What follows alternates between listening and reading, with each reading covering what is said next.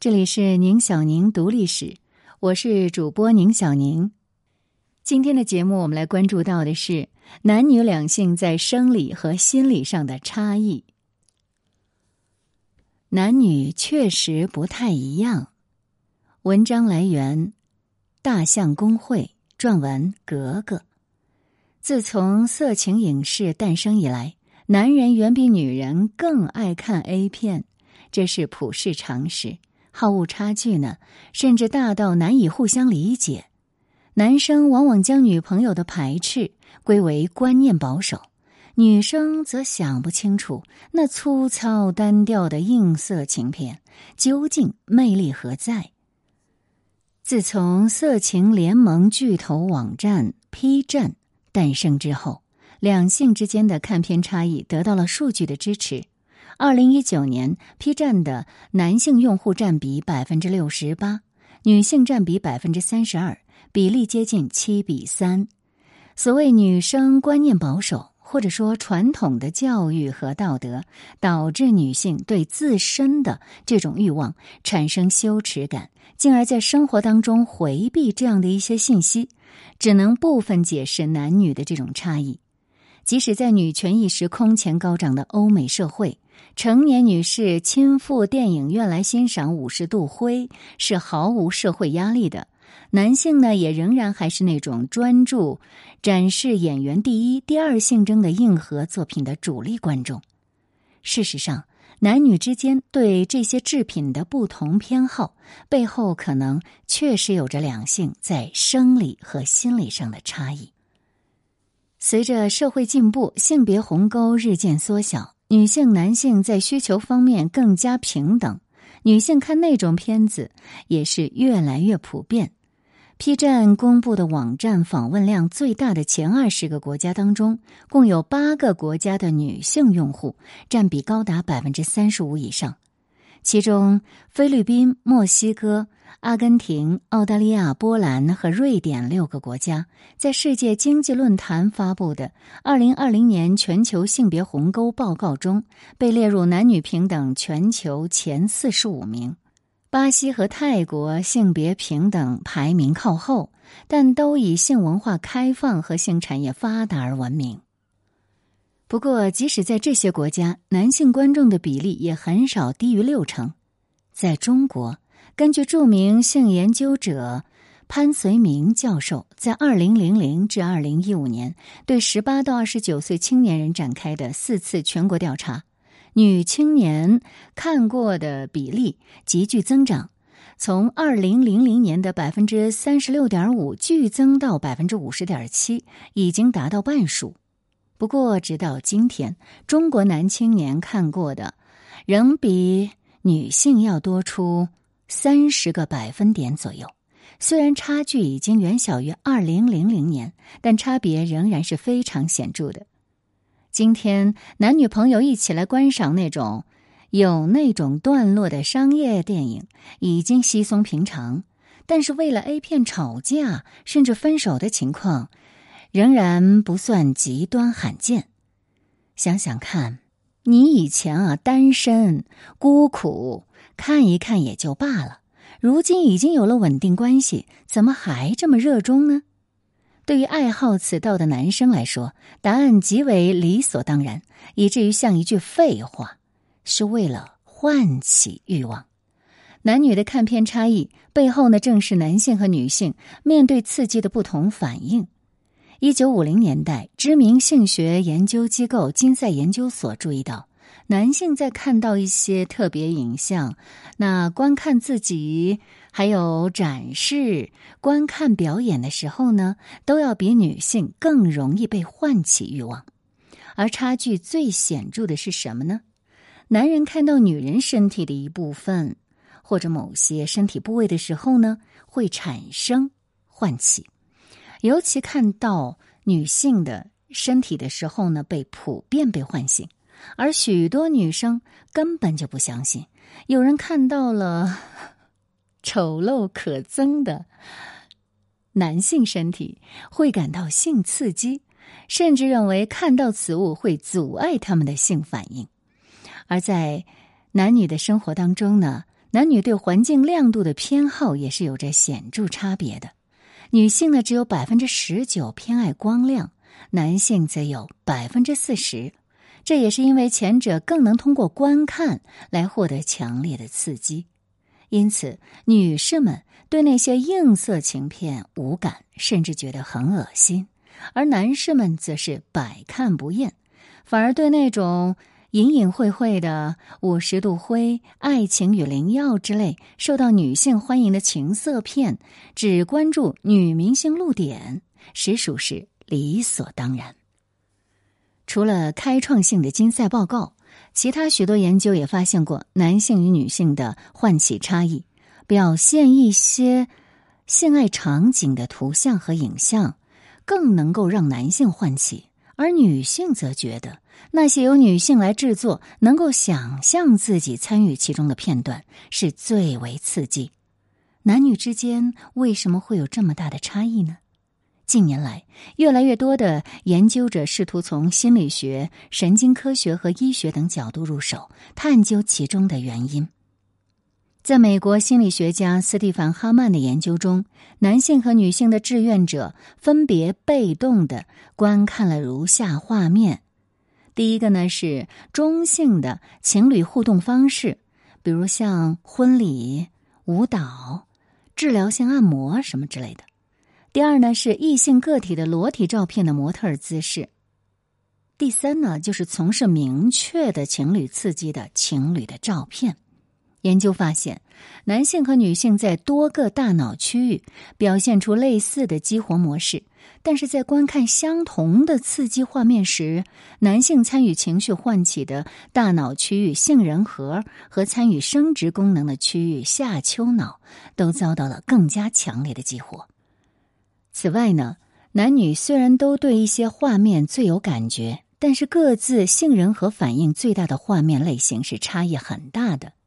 男性看那些视频是最能被激活，而女性呢，则会对那种婚礼上跳舞，还有一些治疗性按摩的场面更有感觉，超过那种直露的表达。男女性人和反应的区别呢，似乎对各自的这种偏好是相吻合的。不过，我们说到的那种电影，男性和女性对这种电影的反应。也并非是截然不同的。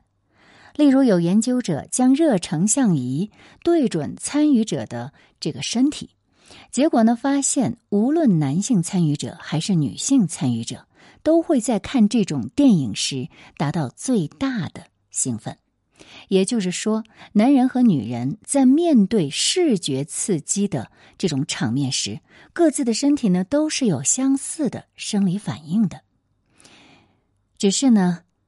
因为唤起之后迅速上脑的这个男性是比女性要多，而女士们呢是往往并没有感受到自己身体的反应。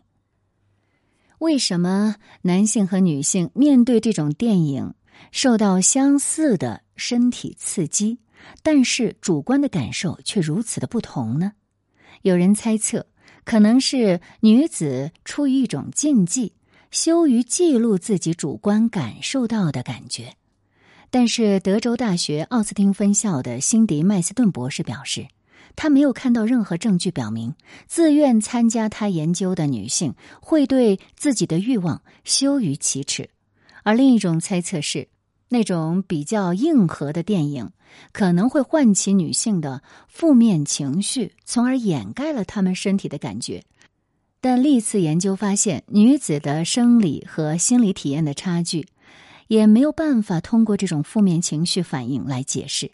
最新的文献当中，将人对刺激的处理方式可以分为快自动型和慢认知型两套途径，从而为两性的差异提出了新的解释。在第一种快自动型的处理途径当中，刺激是通过情感系统杏仁核被评价的。自动引发身体的生理反应，整个过程呢不经过当事人的主观认知。而在第二种慢认知型处理途径中，这种刺激首先经过丘脑预处理，并且通过认知和基于经验这个经验的海马体来评价，随后呢将它们归类为刺激。这种观点认为，男子和女子在生理反应上并没有多大的差异，而两性之间的差异呢，出现在对刺激的评价和反应的调节上，都涉及到有意识加工的过程。刚才呢，有好朋友托尼建议我把男性、女性换成大爷和大娘，好吧，我们试试看啊。大爷和大娘对这种影像反应的另一个重大差别就是，大爷对自己喜欢的这种场面的生理反应是最大的，而大娘呢，对各种场面的生理反应其实都差不多。例如，在一项研究当中，向受试者呢展现了各种各种各种各种各种的画面，并记录他们的生理反应。结果呢，受试者当中大娘们无论取向如何，生理上呢都会对那些互动场面产生反应。无论观看异性、同性还是猩猩的场面，哪怕是两只鸟在一起。它都会导致身体有反应，而这个大爷的生理反应呢，则与他观看场面的具体类型密切相关。如果这大爷的取向是异性恋，那么他看到大娘身体的时候，生理反应是比较大的；那么如果他是同志，他看到大爷身体的反应会比较大。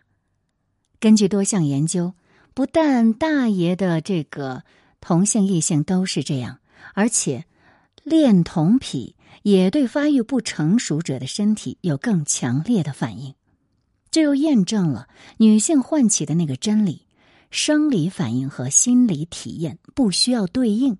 而对于二者的分裂呢，目前有几种解释可供参考。有一种解释认为，在史前时代。大娘是不断面临着暴力危险的，那些对任何的接触都有反应的大娘呢，能够在残酷情境之下尽可能的保护自己的身体免于受伤，降低感染死亡的风险。有这样反应模式的大娘可能会在进化过程当中占上风，因此大娘在这种任何的身体表现形式之下。就算是完全没有欲望，也会被唤起。强奸案当中，大娘的生理反应也是如此，绝不代表受害者有任何意义上的意愿。许多作者还提出，大爷如果求爱受挫，会带来进化成本，明显低于错失交配的机会。前者呢，通常只有情绪上的后果，而错失繁殖机遇的损失则要大得多。由于保证生存和繁衍的进化策略占优势，因此大爷是有更高的动机对刺激做出正面的响应，而大娘呢，他们承担着较高的成本。怀孕的话，意味着至少九个月的负担。所以，对于大娘来说，即使在进化当中高度保守的唤起机制被一个有吸引力的潜在伴侣激活了，她也不会立即屈服于自己的冲动，而是批判性的质疑自己的行为是不是有意义的。考虑到这一点，大娘的生理反应和主观反应是脱钩的，在进化上呢，反倒是有利的。这就降低了大娘在生理反应中的动机成分。就使他们的交配策略更加的灵活。此外，大爷和大娘他们的解剖学差异也是可以用来解释。